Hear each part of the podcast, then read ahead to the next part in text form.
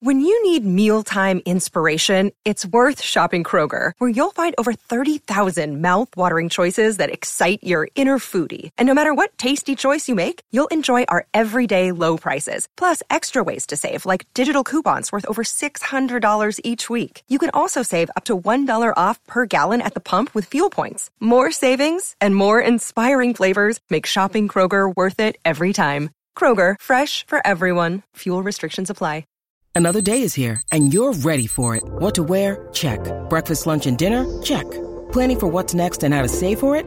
That's where Bank of America can help. For your financial to-dos, Bank of America has experts ready to help get you closer to your goals. Get started at one of our local financial centers or 24-7 in our mobile banking app. Find a location near you at bankofamerica.com slash talk to us. What would you like the power to do? Mobile banking requires downloading the app and is only available for select devices. Message and data rates may apply. Bank of America and a member FDIC. All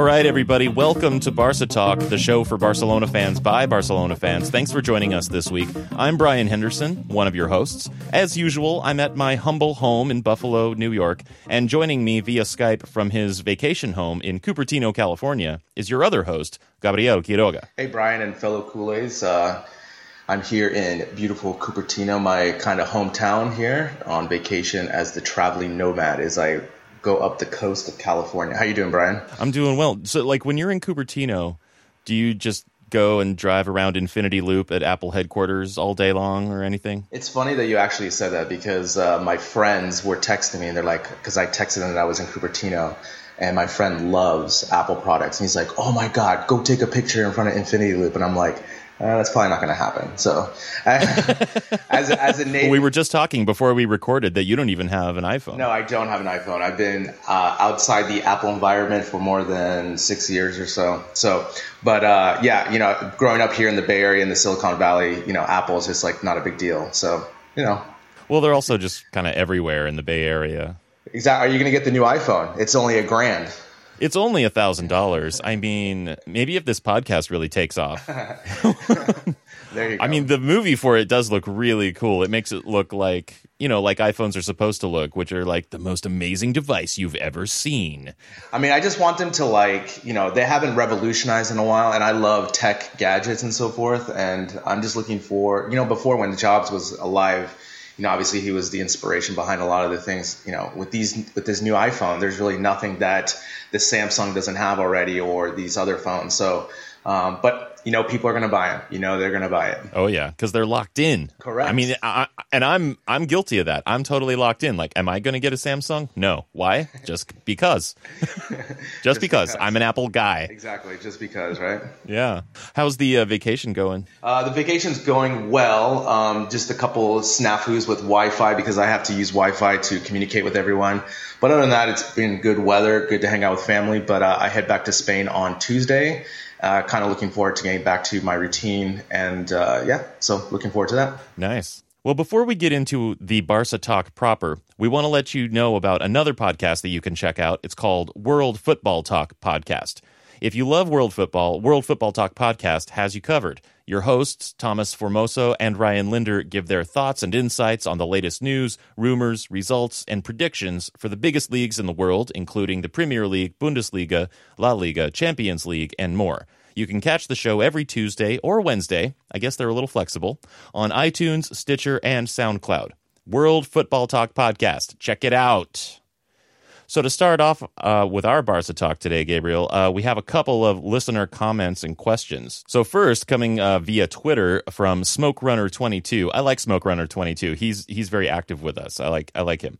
Cool dude. Uh, his question is: Y'all believe Seri is perfect quote replacement for Iniesta? I'd say Kanté would be perfect. CFC would be a fool to let him go, though. Yeah, this is a really good question from Smoke Runner 22. I love the Twitter handles; they're always fascinating to me. But uh, Seri would be a good replacement. Obviously, Barcelona was trying to go after him this summer, but they did not finalize the transfer. Uh, we talked about in the summer transfer podcast about that. Um, obviously, Kanté would be amazing because that guy has a motor that doesn't quit. He's almost like uh, Mascherano version 4.0, like the way Mascherano used to motor around as a midfield for Liverpool. Uh, Kanté has double the motor and just a little bit better technically. Um, but obviously, Chelsea would never let him go because they just got him on the cheap, basically. Um, do you know anything about Seri? Do you like Seri's game, Brien? I like Seri's game, what I've seen of it. Although I'm, you know, I was pretty discouraged by how things went down over the summer, and I, I know that he would be obviously excited to come to Barcelona, but I just don't know if the relations between the clubs are there to make anything like that happen. You know, I like I don't know if they're going to bring him in in January or if they're even really going to seriously go after him again. Yeah, everything I kind of read recently about the January transfer window is they're almost pretty set with the squad. I don't think um, Seri is going to come in January, and Barcelona is also not really known to go after players in January as well. They usually like to have the players come in at the summertime and really install them into the Barca way. So I don't see him coming in January, and also like we, like you just said, the um, the relation between the two clubs could be on a little bit on the out and out. So we don't know if also Nice could rack up the transfer fee just to give it to Barcelona. Well, thanks a lot for the question, Smoke Runner 22. You can go follow him on Twitter also. Our next question uh, comes from Miguel uh, via Instagram. His question is uh, What do you guys think of the idea of Christian Pulisic as Blaugrana? I think he's a pretty young midfielder and has a great future ahead of him. Could work great for Barcelona.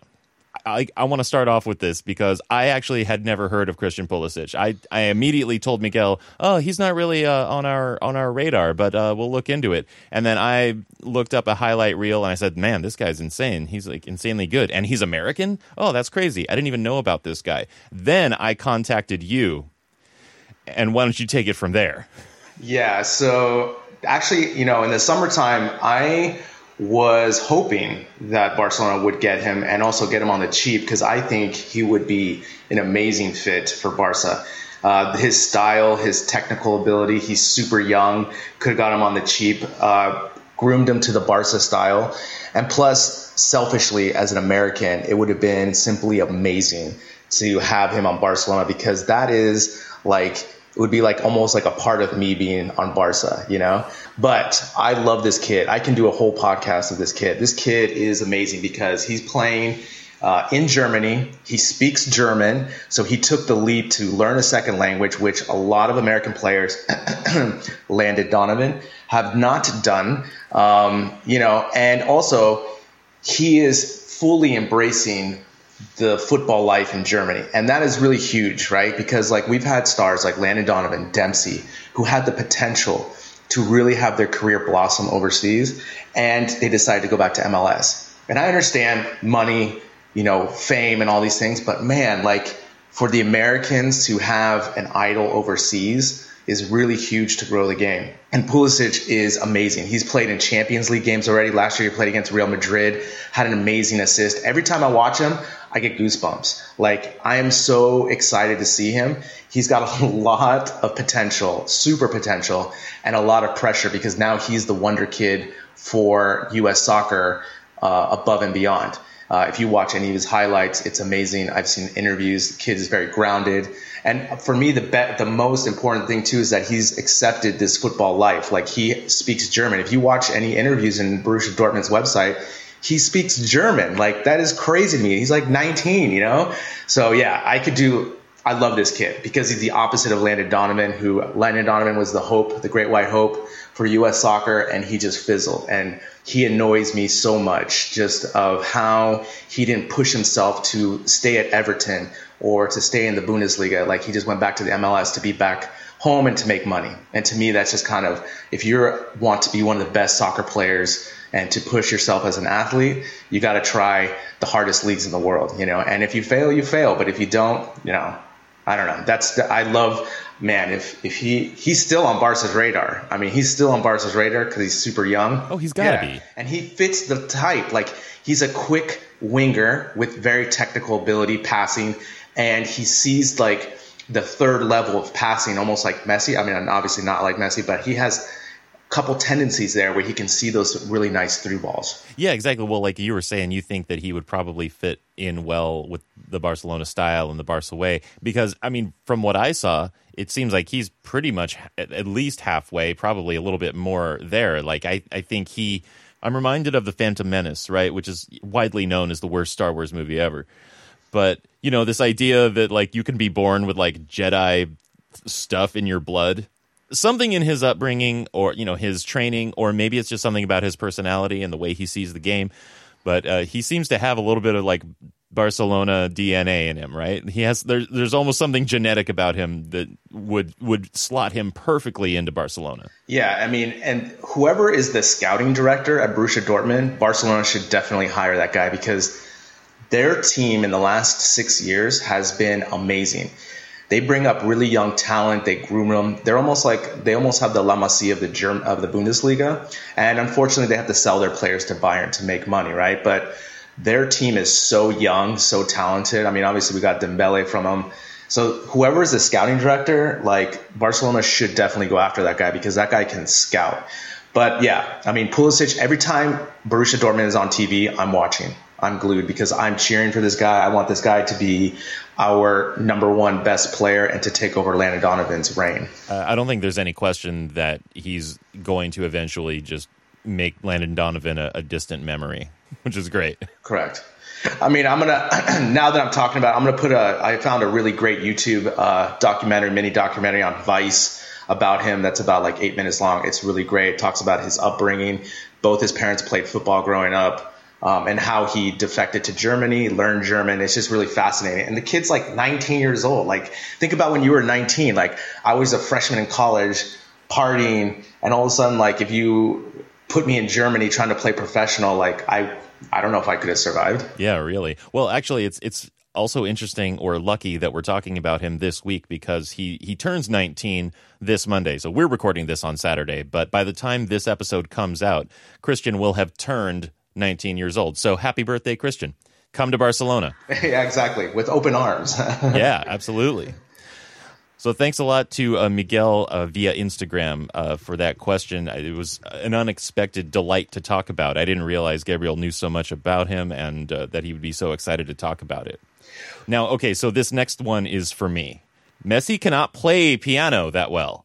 So I don't know if like I don't know how many people saw this. I think a lot of people saw this. It, it actually kind of went pretty viral and blew up on social media. This this video. Uh, it was a kind of a promo for the Champions League just before this the first group stage matches were about to start. It's this video apparently captured on a you know on someone's phone of Leo Messi sitting at a piano playing the uh, Champions League theme. Your favorite song? Correct and I immediately I posted it on our Facebook page, but my immediate response was, "Is this even real?"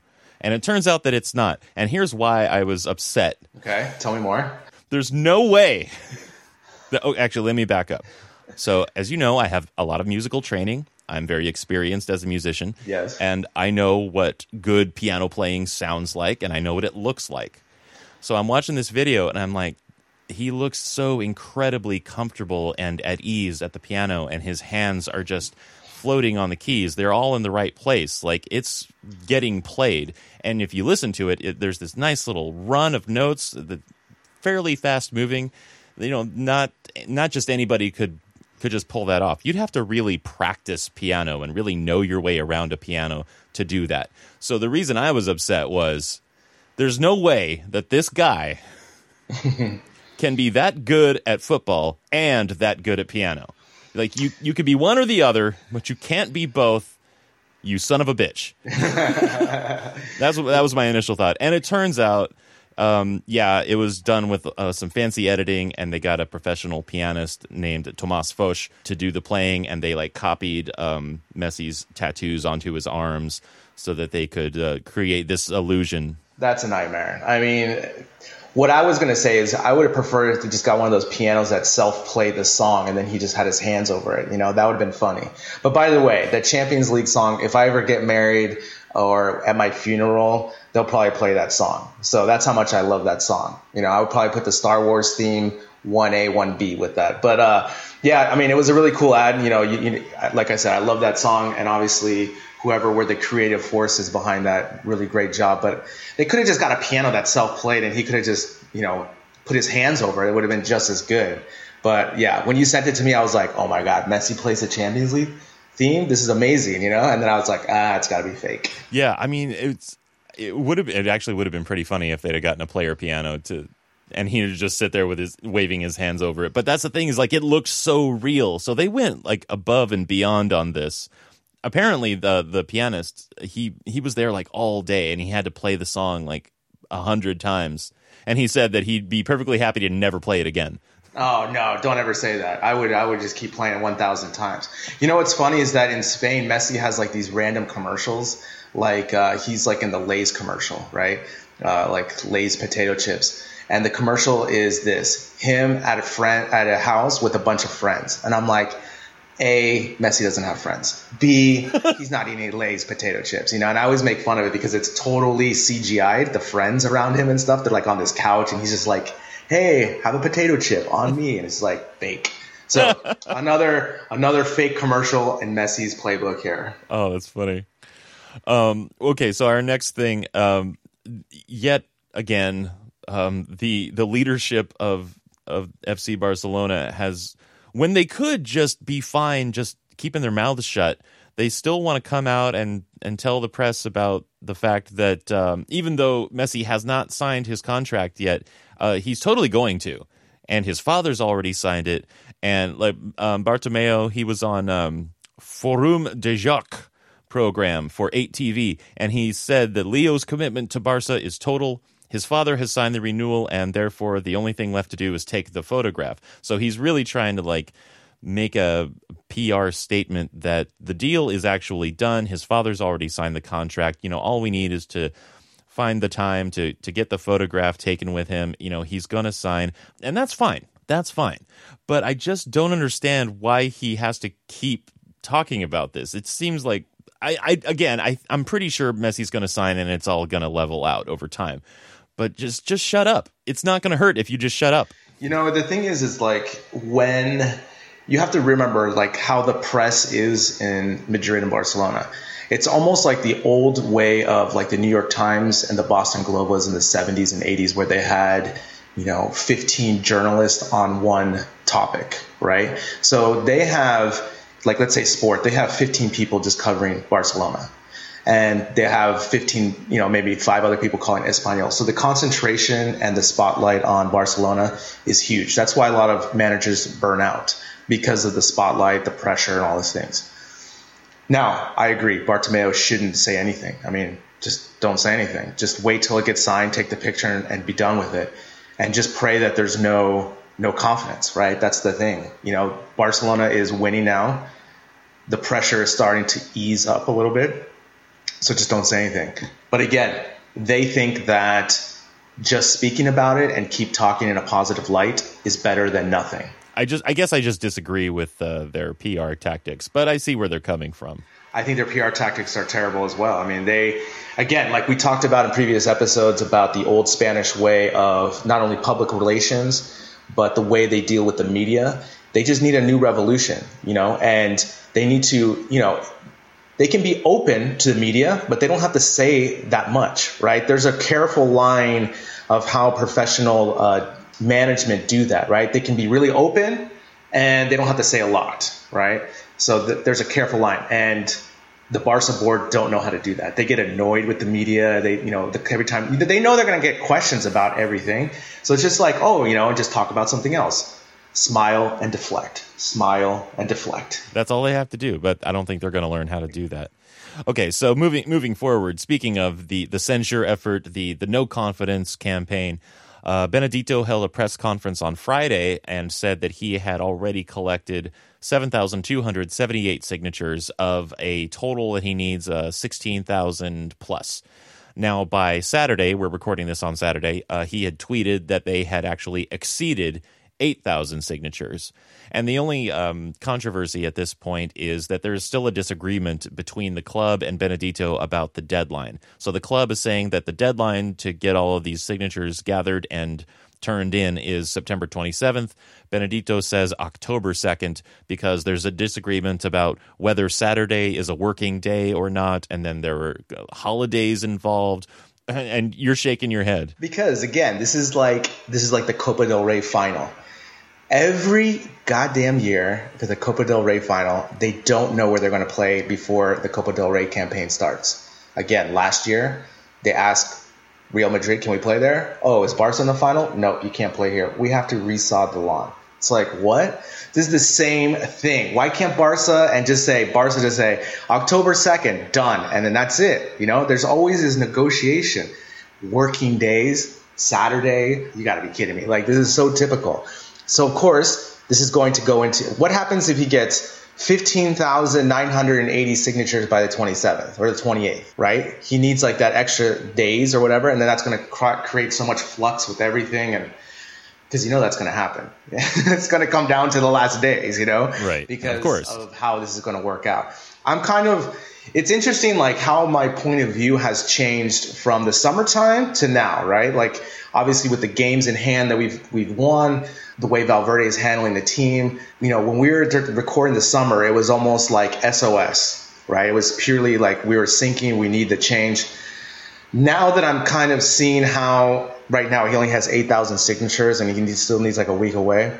I don't know if he's going to get it. And I thought that the Socis would be stronger to come out, at least just to bring the vote up to, you know, to have the vote, you know? So I don't know if they're going to get it. I don't know if they're going to get it, especially with the working days and how this is all coming about. Um, you know, I thought Benedito was a little bit better organized, as we talked about in the previous episode, how he's a businessman.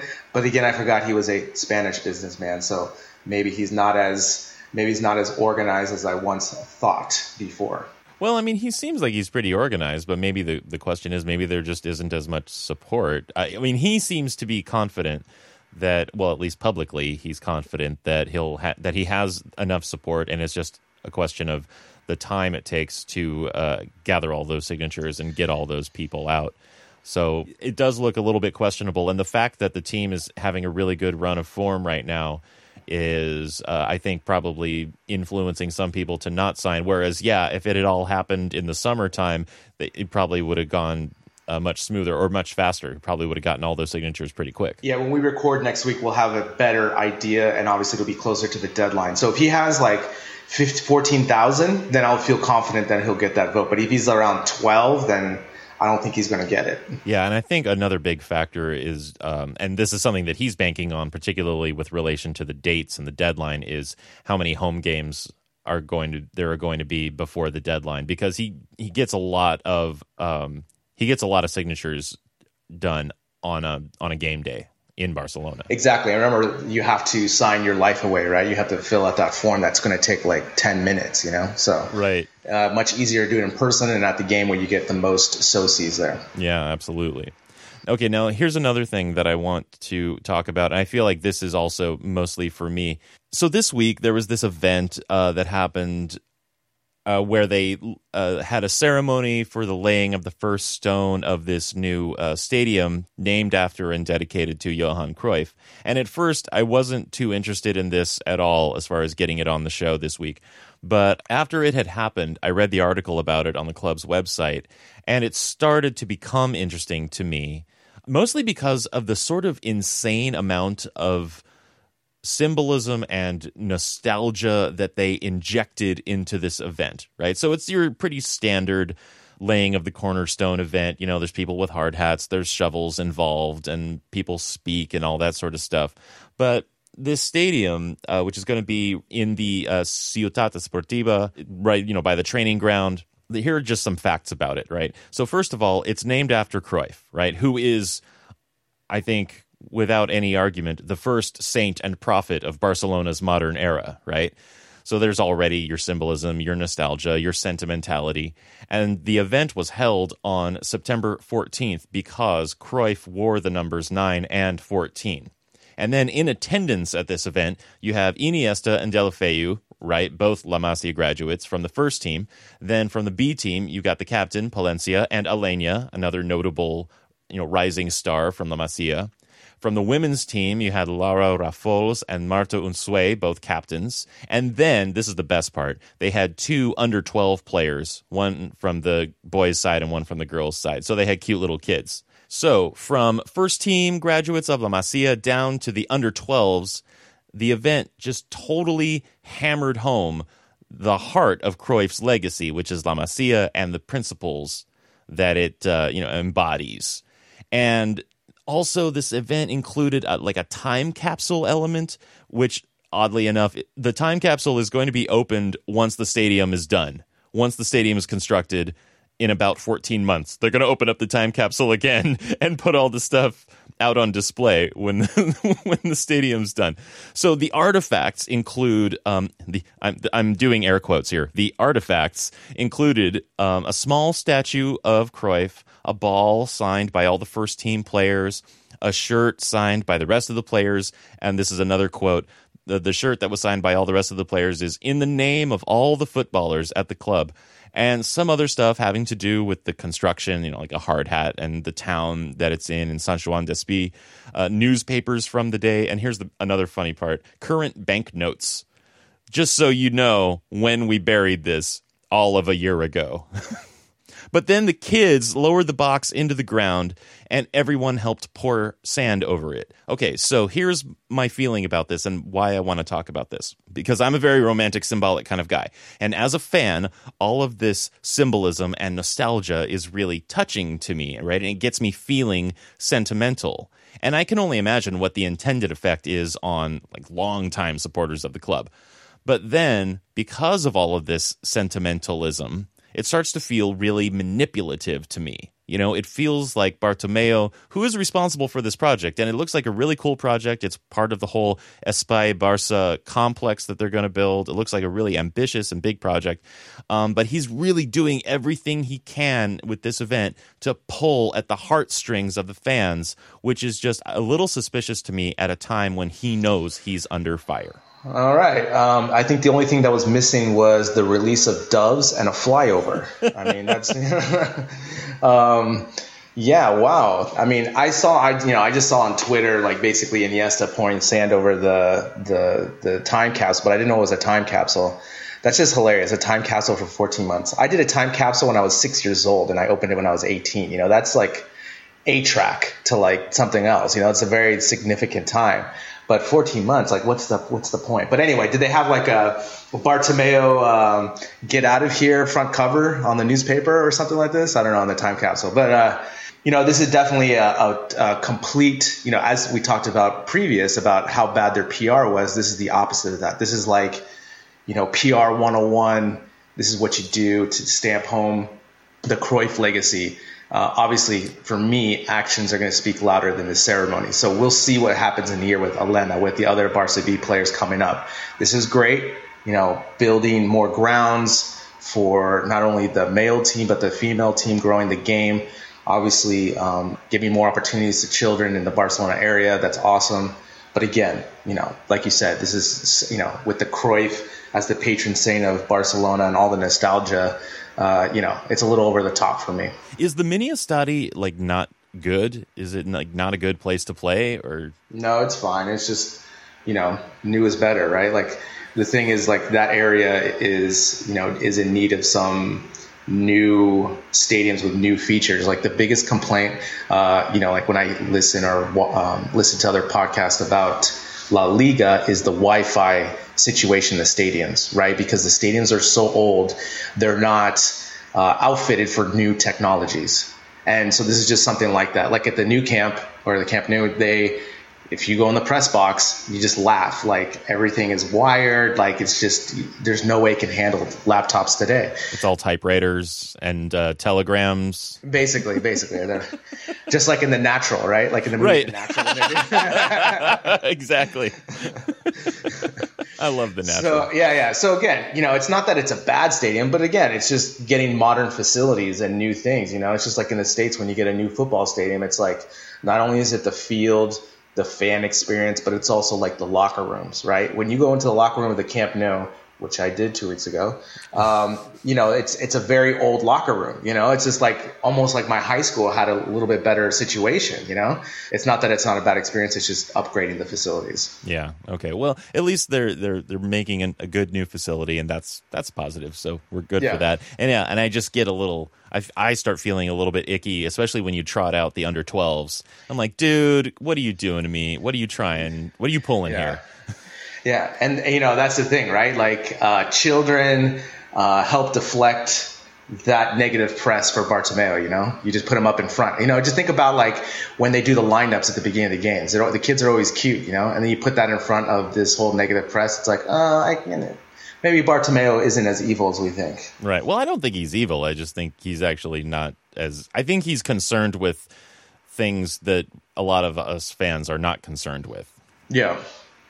Anyway, speaking of the uh, the current form of the squad, the first team, uh, Barca have really started off La Liga and the Champions League strong. And here's something that I've noticed in the media: they th- there seem to be a, a lot of emphasis in the media um, that the success that Barca have had with the La Liga campaign and the first game in the Champions League is somehow entirely Messi's doing. Right? There's this sport cover, un tridente llamado MMM. Messi, Messi, Messi, right? ESPN analysts giving Messi all the credit, Yeah. etc. You know, and I'm just wondering, is that really the case? Is he actually carrying the whole squad on his back, or what I think is more likely is it that Valverde's management is building the team around Messi again so that he can shine? Because before, you know, last few years we had Neymar and Messi and Suarez, and now without Neymar, you have to build around your highest quality player, which is Messi. But he still can't do it all by himself. You ha- you have to make everyone else work around him, and there's ten other guys on the field who are all really high quality players. First of all, I would recommend you stop watching ESPN FC because that show is like who can loud the or who can scream the loudest with their opinion. It's almost like the Stephen A. Smith of football shows. Right. For example, last night I was watching, you know, you put this YouTube clip in our documents here and I was watching something else. Man, you can't even understand what they're saying because they're yelling so much. Anyway, that's my thing. No, that's a good point. Yeah, but um, Valverde, you know, it's a combination of everything. You know, it's it's it's Messi stepping up for sure. That's one thing. Messi has definitely taken the reins of the attack even more. He's more responsive. But then also it's Valverde's management, his tactics, the way they're spreading the the field even better. The defense is better. They haven't given up a goal until today, but you know, it's all these little things that put together. I think that last season or last two seasons, Lucho just put the the four three three out there and just said, "All right, Messi, just do whatever you want." Because Messi kind of went through the middle, didn't have that discipline, wasn't high pressing to get after the ball. Obviously, Valverde is asking a lot of him, but also demanding the same thing from other players. I was reading something else as well that you know the reason why Jordi Alba is having such a good season so far, like he just looks renewed and so forth is because he's playing quicker. Whereas Neymar used to hold the ball up a lot and hold the play and then make the pass to you know to build up the attack.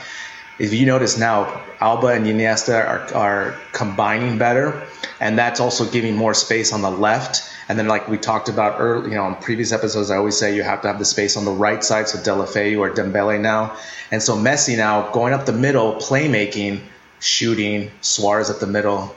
I mean, it's too much for a defense to handle. Yeah, and so this video that we're referencing, I want to actually uh, point this out.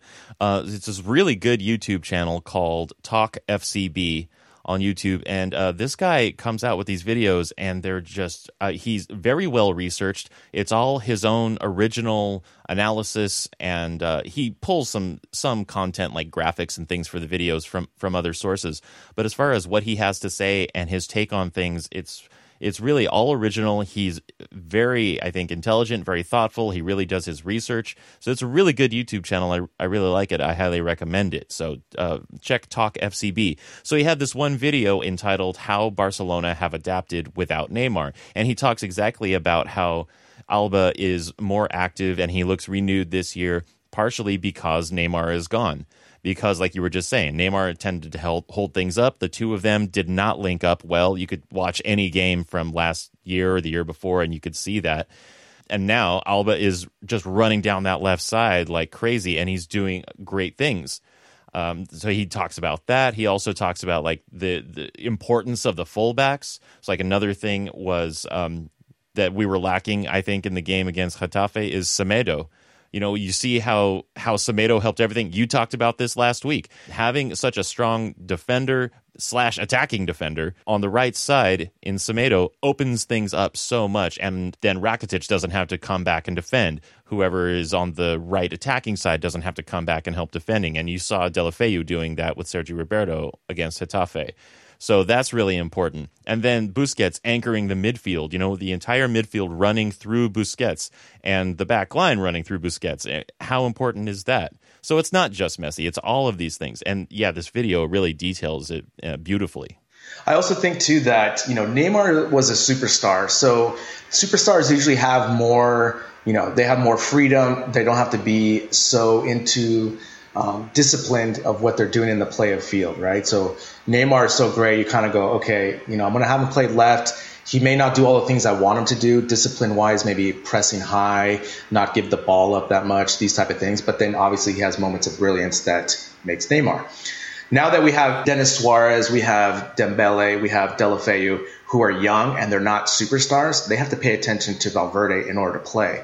And Valverde is asking to be disciplined, to press high, and to keep that space. So that just is a chain reaction going backwards as well. You know, like we said, Jordi Alba going up, with Iniesta, he can go up. And now the defense has so much to worry because there's so much uh, players in the last third that are being spread out. Uh, if you look at last year, like in this talk FCB, he highlights it as well, just the passing combinations on the side, in the middle, and how that's working out. And obviously Busquets just being the machine in the center mid. So obviously Valverde, with each game progressing, each player is getting more comfortable with the style that Valverde is asking.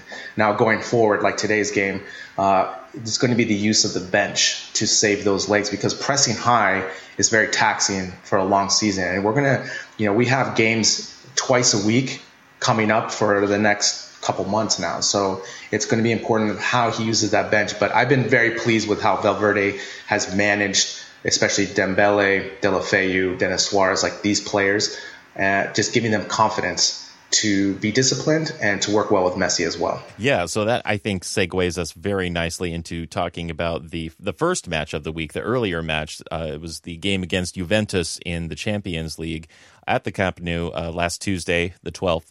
And uh, happily, the Barcelona scored three goals and Juventus didn't score any. So a great result. And what you saw in that game was a lot of the sort of realization or coming to fruition of uh, what Valverde has been trying to develop tactically in the squad. Yeah, I mean, you know, the thing is, is like I I don't want Barcelona to be so predictable on game days, right? Like I think the last three years we've been so predictable on our tactics. Maybe a couple of times in the Clásico we adjusted a little bit, but again in this game, there's been pictures and videos of sometimes when Barca was on defense, they were in a 4-4-2 formation.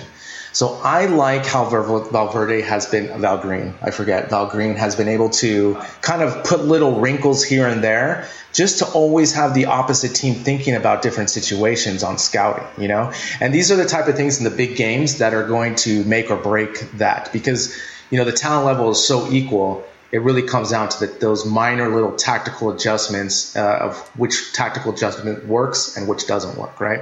Um, also, another thing I wanted to mention was like the shots. The shots on goal came from the middle and to the left side. Obviously, I would like a little bit more balance on the right, but obviously a great performance all around, getting a little bit of a revenge on Juventus and also Buffon was the last major goalkeeper that Messi hadn't scored on, and he took care of that. Yeah, I mean, I think it was just a matter of time as long as Buffon kept playing. yeah, maybe he should have retired last year. I don't know. Yeah, and then the other thing too is like obviously uh, Barca dominated with passing, with possession. Um, they had a high pass total of like 700 more passes. Um, the other thing too is I I'm a left-footed player, so when I played I always loved attacking from the right side going towards goal because it was easier for me from my left. And the way Messi's first touch, the first thing, that it's just the best first touch I've ever seen. But also the way he goes towards the middle and always cuts it back to that angle because that's how he scored the first goal. If you watch his highlight, he scores so many goals that way. And they're not the most powerful shots. It's just all about angles and just practice, right? If you watch Buffon he, on that first goal, he doesn't even he doesn't even move. Like he doesn't even know that the ball's gonna go that way. He looks and it's in the back of the net. So uh, that brings us to you know my man of the match was obviously Messi. So uh, who was your man of the match? Uh, well, I mean, I have I have some issues around the whole man of the match concept, but um, and and like if you want, we can get into that. But I picked Busquets as my man of the match. Let's talk about your man of the match, obviously for many many good reasons, which uh, I, I expect you to detail momentarily. Could I just start it off on a slightly negative note, and then we'll and then we'll work up from there. Uh, of course. So we'll, he, we'll do, we'll do a we'll do a compliment sandwich. How about that? Right. Exactly. So Messi was booked for dissent. He was given a yellow card because he got pretty much in the referee's face, telling him, "You should you should have given a card for that." What what's your take on on that kind of thing? This this this gesture where you shake your fist you're not shaking your fist. You're it's like you're holding a card, right? What's how, how, do you feel about that gesture? Well, it depends on the player, right? So like for me, Messi never asks for that, right? As much as like other players do. So I feel like if Messi's saying it, then there's obviously something that's going on. But at the same time, I was always a player who I just always put my head down and let the referee do his thing. I just the referee has his own opinion, his own viewpoint, and I was never a hot-headed player. So for me, I don't like it. I just want. That's why I really like Messi because for the for the majority of the time, he never really gestures that way. You know. So when he does do it, it mean it kind of means something has happened. Yeah, probably, and maybe something did happen. I mean, I, I don't, I wasn't totally on board with the officiating in that match uh, in general, though. He, I mean, he did a good job. He did a good enough job.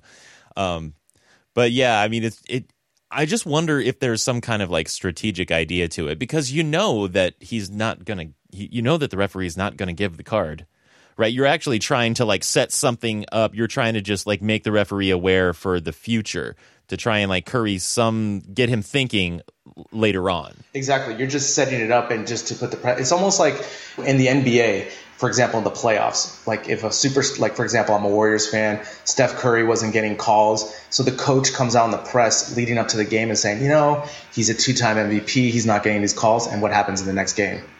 He inevitably gets some more calls. So it's the same type of thing. You're you're telling the ref, you know, you give him a card, then all of a sudden the ref starts to focus, hyper focus on what's going on with Messi because obviously Messi is such a superstar. So if he's doing this, that means there's something, you know, people are kicking at his ankles and so forth. Yeah. Okay. So that out of the way, let's talk about all the great things that Messi did in this Juventus match. Yeah. I mean, for obviously the two goals, you know, amazing. He's just on this amazing Champions League run, especially at the beginning of the season. He's been scoring, he's been assisting. Um, obviously, like I mentioned before, he hadn't scored against Buffon, but he changed that. And then also, he was just really in charge of the attack um, distributing, getting the ball, linking play, these type of things as he always does. But for what you know, another thing too is like like I always say, since there's more space on the left and the right, he's able to maneuver better than he was last year. Last year, everyone knew he was going to go left, and he was triple teamed, and he had a really difficult time, especially at the end of the season, of breaking free through that. But now with the balance, he's able to find passes. He's more free, obviously getting better quality shots. So just leading to more goals, and obviously Barca is flying high. So tell me about your man of the match, Busquets. Well, okay, so here's the thing. Um, Busquets gets a lot of credit in commentary when people are talking about the game as it's happening, and he gets a lot of credit uh, when analysts are talking about it afterwards but he's rarely, if ever, declared man of the match, right? Because he isn't high profile. His role isn't high profile. He's not a goal scorer. He's not even a playmaker, right? But he is the the heart of that midfield. But there is something that I noticed in that Juventus match uh, on the first goal, and I'm going to detail this one thing. So Piqué and Umtiti were both out very wide, and Busquets had dropped back into the center.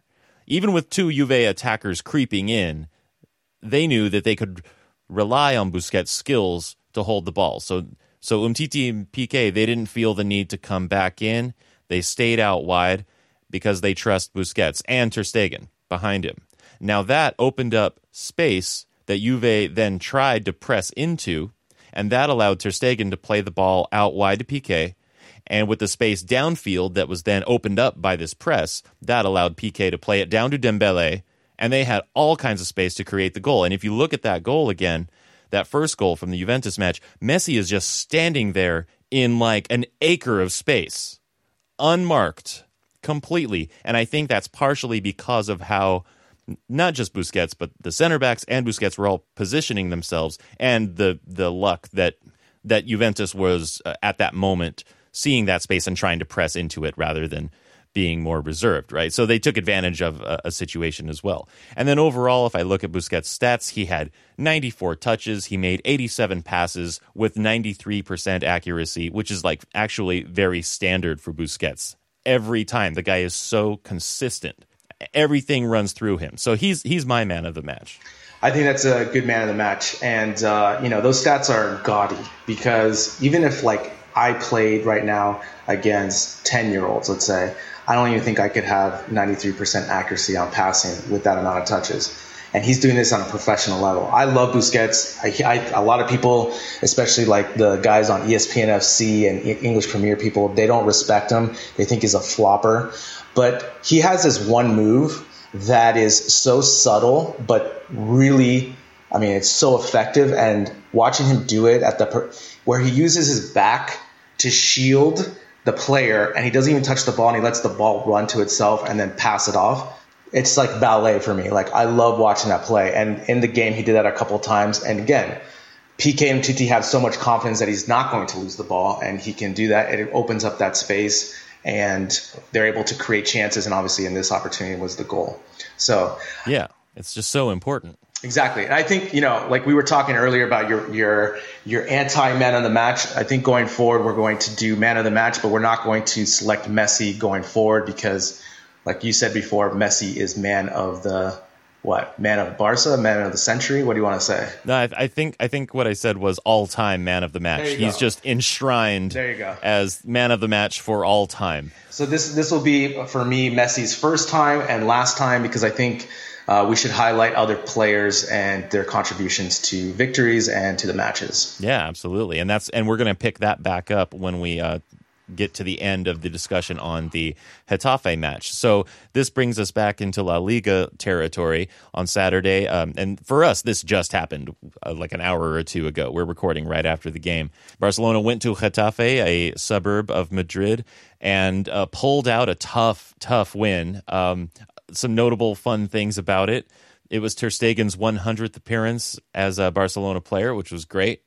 Won the game two to one, thanks to a goal from. Well, the second goal came from Paulinho. The first goal, you know, a little more standard, but the second goal was a bit of a shocker for us, a bit of a surprise coming from Paulinho. But that means that uh, Barcelona won and they are still staying at the top of La Liga table with a spotless record after after four games. Yeah, so you know, like you said, we're we're just finishing watching this game. Actually, I had to listen to it. Um, I was unable to watch the video of it, but I listened to the whole game. Getafe is a suburb of Madrid. You know, it's always kind of a tough place to play because it's a small stadium. It doesn't get that much uh, people to go there, but also the way you know, these type of games are always going to be difficult for Barca, these away teams where Getafe's Super Bowl is this game, basically. So all their players get up for this game. They're going to park the bus, they're going to play physical, and the field is shit. So it's like these three combinations, right? So it doesn't play in Barca's flavor, but obviously Barca was able to pull the victory out. Um, just a quick little story. When I first moved to Madrid, I used to have to teach in Getafe to this guy. And Getafe is a weird kind of city of Madrid. It's like this new suburb, but it's all industrial parks. So it's industrial parks with these condos, so people don't have to travel that far. So Getafe doesn't really have a following because a lot of people who live in Getafe follow Real Madrid. So what Getafe started was a dating app to hook people up in Getafe so they can have children and become Getafe fans, which I think is a pretty great idea. But obviously, the people aren't really with Getafe. So Getafe is a kind of a weird uh, club, but again, really happy that Barca got the victory because from what I was following on Twitter and when I was listening, it just didn't seem like Barca had the energy needed to really take the control of the match, and Getafe brought it to them. Yeah, well, not only were they really physical and really defensive and organized in that way, but they actually did have a lot of quality. I mean, their first goal from uh, from Gaku was a killer. I mean, like that was a good shot. So they actually do have some quality. They aren't just bruisers. Yeah, I mean, like I said, this is like their Super Bowl, right? So it's like, um, you know, when a champion has to go through the next season playing teams, it's always really difficult because the other teams always gear up for that game against the team. And this is what it reminded me of. That volley was spectacular, right? Like that was just a, a hitter. But again, Barcelona should be able to handle. Now, my, my only question with the lineup, as we have on our notes here, why was Semedo out? And if you're going to take Semedo out, I would have rather played Vidal than Sergio Roberto just because he's a fullback. And just let Sergio Roberto go in for Rakitic or something like this and put him in midfield. But I think that really kind of set the tone for the game with Sergio Roberto on the right. Then that puts everyone in flux again, like especially Rakitic. Well, yeah. At first, um, Dembele was on the right, and he and Sergio Roberto were not like linking up well. They they couldn't really get the ball moving down the right side. They kept getting stalled because uh, they the, the, two of them just weren't connecting. Then uh, Dembele moved out left, and Messi came out right. And then there was actually some more stuff going on. Messi was opening up some space that Sergi Roberto was getting into, and they were getting more forward on the right side, which was nice. But then Dembele uh, came off with an injury and Deulofeu came on for him. And then he took the right hand side, and then he and Sergi Roberto were getting along nicely. But yeah, the combination of Sergi Roberto with Dembele wasn't working. And of course, we know that Sergi Roberto is good going forward, but he's not super reliable on the defensive end. And you know, you you got to have that when you're going up as on an away game against these these tough teams. But again, this is kind of the thing. Like, okay, so Val Green puts his lineup it wasn't the strongest, and he made adjustments, right? Uh, with the Dembele uh, injury, he put Deulofeu, so that occupied the right, and then he took out Iniesta and put Denis Suarez, and Denis Suarez had a great game. He had the goal, and he looked uh, with a lot of energy that brought the team up from from the dead, you know. So that definitely helped as well. So Val Green coming up with the great substitutions and also bringing Paulinho in for the game winner. It was so classic because people are like, oh my God, Paulinho's coming in, like the reaction on Twitter. And there's like, what if he scores the game winner? And of course, people are like flipping out, right? So, you know, everyone knows my opinion about Paulinho. I, you know, I'm, I don't know, I, I'm mixed, you know, because obviously he hasn't done anything bad for Barcelona and he just won the game for us. But still, I, I think I've just still ups, not upset, but just torn about it, just the way we got him, you know. And like we talked about before, he's on Barcelona, so we should support him. If he keeps having these type of performances, then obviously, you know, he'll win my heart. So right. And again, I, I, I keep coming back to this. I don't think it's so much Paulinho that we have had issues with. Like you said, the way he came in, and really the people behind the fact that he that we that, that he was signed. Right. We're talking about the board. You know, we're talking about Bartomeu and the sporting directors and that sort of thing. Um, even though like you, you, you were more negative about him as a player in general than I was, but I guess you just had you knew more about him. But yeah, like you said, so far he hasn't done anything bad. He has a fairly specified role at this point. Uh, he hasn't started yet. He's not really a starter. He's he's a uh, someone who's going to come off the bench and you know create a different situation. Uh, which is a good thing. And it just so happens that uh, he he was bursting forward into some open space. He took the initiative and it worked out really well. And he's and he's physical enough, which is what we needed in this game, I think. Well, maybe maybe not actually. So I have a thought on this. Getafe was really physical and Barcelona responded with their own physicality. And in fact, I think putting on Deulofeu, even though it was a necessity because of Dembele's injury, I think putting on Deulofeu was really good, and Paulinho coming on was good because they can both be strong and physical to to meet Getafe's physicality. Um, you know, in days of old, maybe five, six, seven years ago, Barcelona would have responded to that physicality by just moving off the ball more and just passing them to death because they had that skill at that time. They had the players who could do that, and maybe right now they don't. So instead, what they can do is they can respond to physical with physical, and I think it worked out really well um, with with Deulofeu and Paulinho. Yeah, I mean, especially like on Paulinho's goal, you can see the guy bounce off him, and he strikes the ball, and it reminded me a little bit of Ronaldinho, a little bit like when.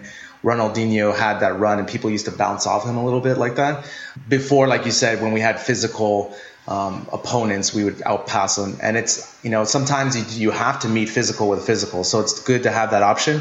And Val Green has always had physical teams in Athletic Bilbao. So maybe he kind of instills that a little bit in practice as well.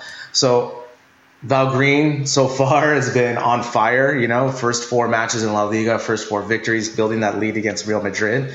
So I've been really happy with Val Green's tactical, um, you know, adaptation. Like that's such a huge thing is to be able to adapt on the fly because that's what he did in this game and he was able to get the points. So, Brien, who was your man of the match for this one? For this match, my man of the match was Deulofeu because, um, well, actually, it was kind of tough to pick a man of the match because it it wasn't. Um, it was a fairly even match a lot of the times. Like no one especially stood out, but I would say that Deulofeu uh, he brought a lot of strength and tenacity to his game, which was good going up against Getafe. He helped to create a lot of chances, and he contributed a lot to the equalizing goal, Barcelona's first goal. He actually was very involved in keeping the ball, and his physicality and his skill helped to do that. And how much he was coming back to defend and help Sergi Roberto out on the defensive end of things. You know, I just I like Deulofeu because he has a lot of skill. He runs hard. He works hard. He's strong. You know, maybe he's not as um, suave on the ball, but he does have skill and he has all of these other things as well. Um, he made the attack on the right side threatening. And like I said, it was not working with, with Sergi and, and Dembele. So it worked out well with him and Sergi. How about you? Who was your man of the match? Uh, my man of the match was the FC Barcelona app. It's a good one. So without it, I haven't been. It's a good one. Yeah. So it saved me again this time. Uh, unfortunately, I don't have good Wi-Fi in the house that we've rented, so I was able to listen to the match, the FC Barcelona app. It did not let me down. It pressed high. It scored the winning goal. So it did all the things I really wanted to do. So I was really happy with the app. But uh, but going back to what your comments about Deulofeu, you know, this is the thing is that now Dembele is going to be out, right? So he's going to have another opportunity to keep proving. And if he keeps having opportunities like this, he's going to play. He may not start all the time, but he's there's so many games in the season. He just needs to continue to do what he's doing, uh, producing at a high level, uh, defending when he's bo- when he's asked to defend, and he'll find time on uh, on the major games as well. Yeah, so we're really stoked that, that Barcelona are still at the top of the table. They're still spotless on their record, four for four wins and uh, looking forward to you know how things progress. And they're going to have another match to play in La Liga very very soon. I do not understand this scheduling. I- am sure it has something to do with the Champions League or something you know messing things up. But they just played on Saturday against Getafe, and now they have to play again on Tuesday against Eibar. So Eibar is going to be coming down uh, to Barcelona. They're going to be playing in La Liga or in the Camp Nou. They're going to be playing in Camp Nou on Tuesday two days after the match. So what what are your thoughts? Tired legs? Um, well, it, it, could be, but the good thing is they're playing at home. Uh, this is the part of the season, like September, October, they're going to be playing twice uh, twice a week. Then there's a little bit of a lull, like in November, December, and then it ramps back up in January, February for Champions, Copa del Rey, and all these things. So it's really weird to me. They just had an international break, so they barely played for two weeks, and then all of a sudden they just start going into this full uh, games uh, twice a week. I don't think they'll have tired legs. If anything, um, with Eibar at home, he might be able to use a little bit more of the bench. Maybe take Rakitic out, put Sergio Roberto in there, put Semedo back in, these type of things. But I think um, I think they should get the victory, especially being at home. That's a that's a plus. Yeah, and with all these developments we've been seeing in the tactics, it didn't exactly uh, work out as well against Getafe as it did against Juventus. I mean, that game against Juventus, they they were just so in control, so disciplined and well organized, and I honestly do think it had a lot to do with Semedo being there, and his absence was really strongly felt against Getafe. But in any case, if we see this whole tactical project that Valverde is on continue to develop uh, in the Eibar game, and especially because it's at home, I totally agree. You know, Eibar is not a particularly threatening side. We should absolutely get the win. But you know, after last year, I still feel nervous when you talk about those games coming up and like that you, that they should win and then they don't. You're, now, granted, most of those were away games, so being home, being at the Camp Nou, it's probably going to be good. Yeah, I think they should get the victory. And the other thing too is, you know, that's the other thing that we always kind of overlook. But on the away games, the pitch size is so much smaller than the Camp Nou. So that's why we're really good at home because we can really spread around, keep possession. But again, like in the Getafe field, it's tighter. That's why you can be more physical with Barca. So I think that they should be okay with this match on Tuesday against Eibar. Yeah. Now and then the other match is going to be on Saturday against uh, Girona. Girona, am I saying that right? Girona. Girona. There you go. In Girona, I went to Girona once. It was uh, it was lovely. But yeah, so they're going to be playing in Girona, so that's going to be a road game. Uh, luckily, Girona is not far from Barcelona. So the last time that I visited Barcelona, we took a, a day trip to Girona by train. It was about a one hour train ride, and uh, my funny story about that is that we went to the train station, we bought our train tickets, and then we had about an hour to kill before the train would actually take off. And so we're in town, and uh, I was hungry, so we just found a small little restaurant to grab some food in Barcelona, and uh, we sat down and we said, "Yeah, give us the lunch special." Now it turned out it was a three course meal, so they brought us the first course, and I thought, oh, this looks delicious. Okay, ready to go. Nope, here's the second course. Here's your chicken. I'm like, oh, wow, this is really good chicken. And now we're starting to run out of time. And I don't speak very good Spanish. I don't I do not speak Spanish well. I definitely have my problems understanding it, especially when a native is speaking it really fast at me but I summoned like everything I could to tell the the lady who was serving us, we need the check now. We have to go. So I and I'll never forget it. I I, I still don't feel 100% confident that it was like a good sentence, but it got the idea across. And what I said was, La cuenta, por favor. Necesitamos uh, encontrar el tren.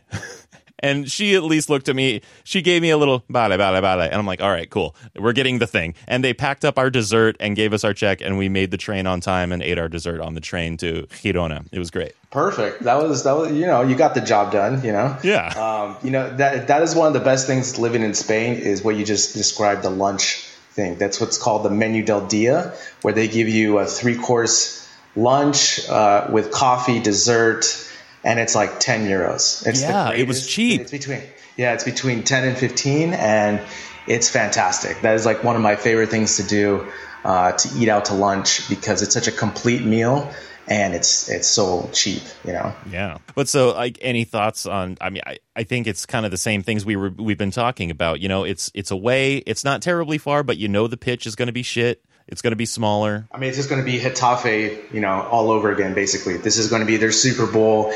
Uh, Girona is going to be sold out. You know, a lot of times for these matches, to get the tickets for Barcelona, you have to buy 10 other games, right? So a lot of people, Girona fans, want to see Barcelona because obviously they're the Messi and these type of uh, caliber players. So it's going to be the same thing. Shitty pitch Thank God it's not too far. You don't know about the weather, um, you know, the fans and the physicality of the game. But I think just what I've seen so far, we should be okay to get the points. But now that we have a little bit of a lead, having a tie doesn't necessarily a bad thing as well. Right, right. And while we're recording this, we we actually don't know the outcome of the Real Madrid Real Sociedad match that's happening um, after this episode is released, that'll that will have happened, but it's before we're recording, so we don't know what's going to go down with that. But you know, Real Sociedad has also had a good start. You'd probably expect Real Madrid to uh, to beat them, but they've had a rough start. So yeah, like it wouldn't be so bad for us to get a tie. Of course, we don't want a tie. We, we, want to win every single game, right? Yeah, but like my, you know, when I was listening to the match this morning in my bedroom, my dad walked in. He's like, "So how are we doing today?" And I said, "We're losing one nothing." He's like, "Oh my god, what's going on with Barcelona? I was like, Dad, you can't win every game, man. Like, you know, you want to win every game, but you know, just sometimes you come out flat. Right. Um, so yeah, that Real Sociedad game is tomorrow. So I'm going to definitely check that out because that should be a really good game. I think they're playing in San Sebastian, so that's even better for us. Yeah. They're playing in San Sebastian. So that's that could be another loss for Madrid, and I could just extend our lead even more to give us more flexibility for the season. Yeah, and as far as the Girona game goes, I, I think Girona is not as strong, and they don't have as much quality as say Getafe. So even though the basic idea is probably going to be about the same. I don't think they're going to be as effective at it. So I'm really keeping my fingers crossed that um, what should happen will in fact happen. Exactly. And the other thing too is that Girona is going to be playing twice a week too, and they don't have the squad depth that Barcelona has. So that's the other thing that goes into this. But again, I, I'm confident that we will at least get one point or more.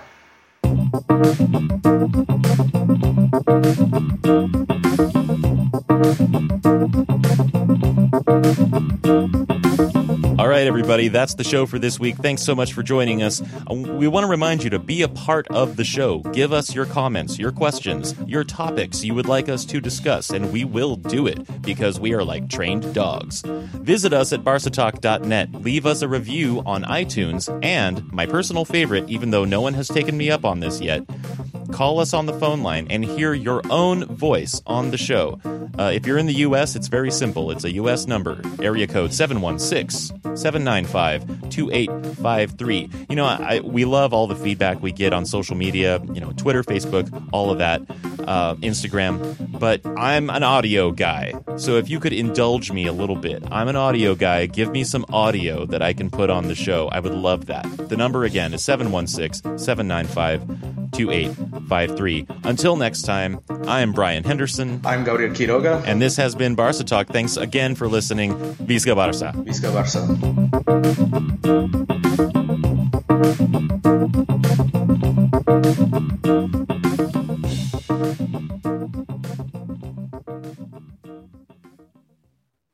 Sports Social Podcast Network.